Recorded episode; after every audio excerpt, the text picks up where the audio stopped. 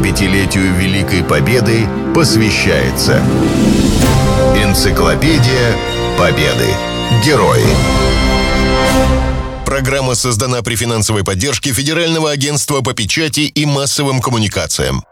Сивков Григорий, летчик, дважды Герой Советского Союза. На Новодевичьем кладбище Москвы есть могила дважды Героя Советского Союза Григория Сивкова. Бронзовый бюст летчика установлен во дворе школы в селе Кыласово, где он учился. Его именем названа улица в Перми. Сивков является почетным гражданином этого города. После окончания войны Григорий Флегонтович всю жизнь посвятил авиации. Работал летчиком-испытателем в научно-исследовательском институте ВВС – защитил кандидатскую диссертацию. В запас вышел в звании генерал-майора авиации.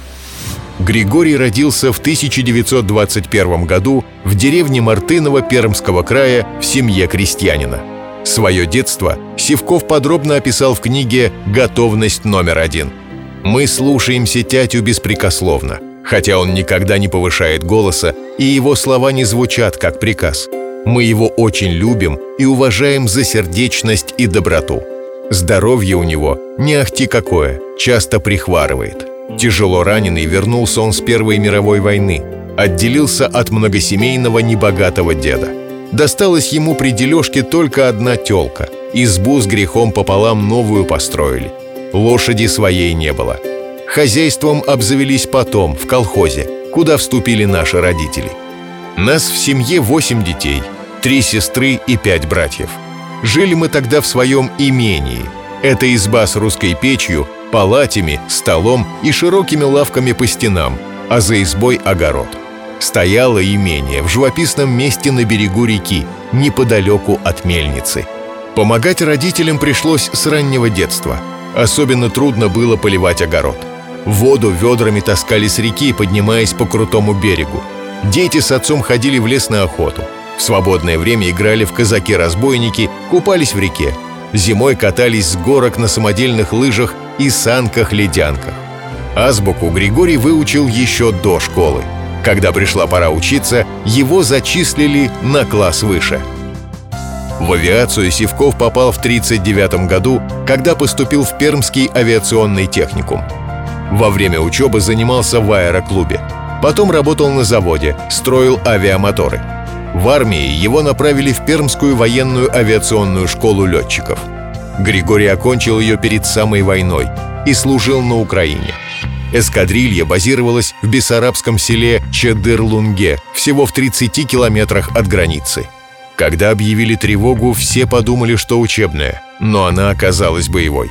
Сивков вспоминает. День тогда выдался на редкость солнечный, безветренный кипенно-белые домики, бледная зелень молодых виноградников, упирающиеся в небо пирамидальные тополя и жуткая, словно отстоявшаяся тишина, немая, как в картине «Над вечным покоем» художника Левитана.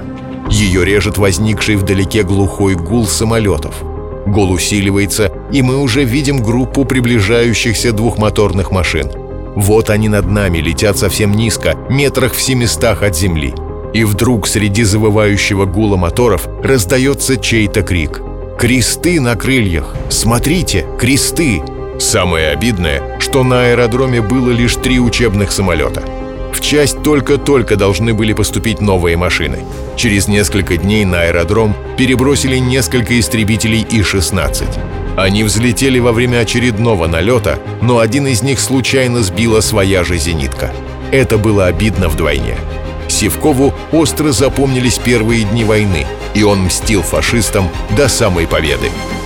Григорий Флегонтович летал на бомбардировщике Су-2 и штурмовике Ил-4. Начал войну рядовым летчиком, а завершил штурманом авиаполка.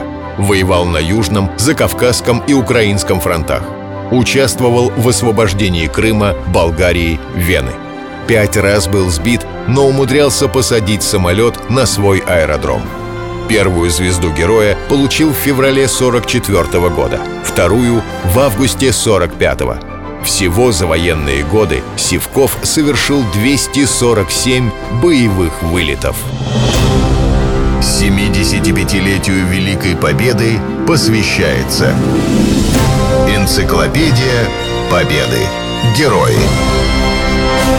Программа создана при финансовой поддержке Федерального агентства по печати и массовым коммуникациям.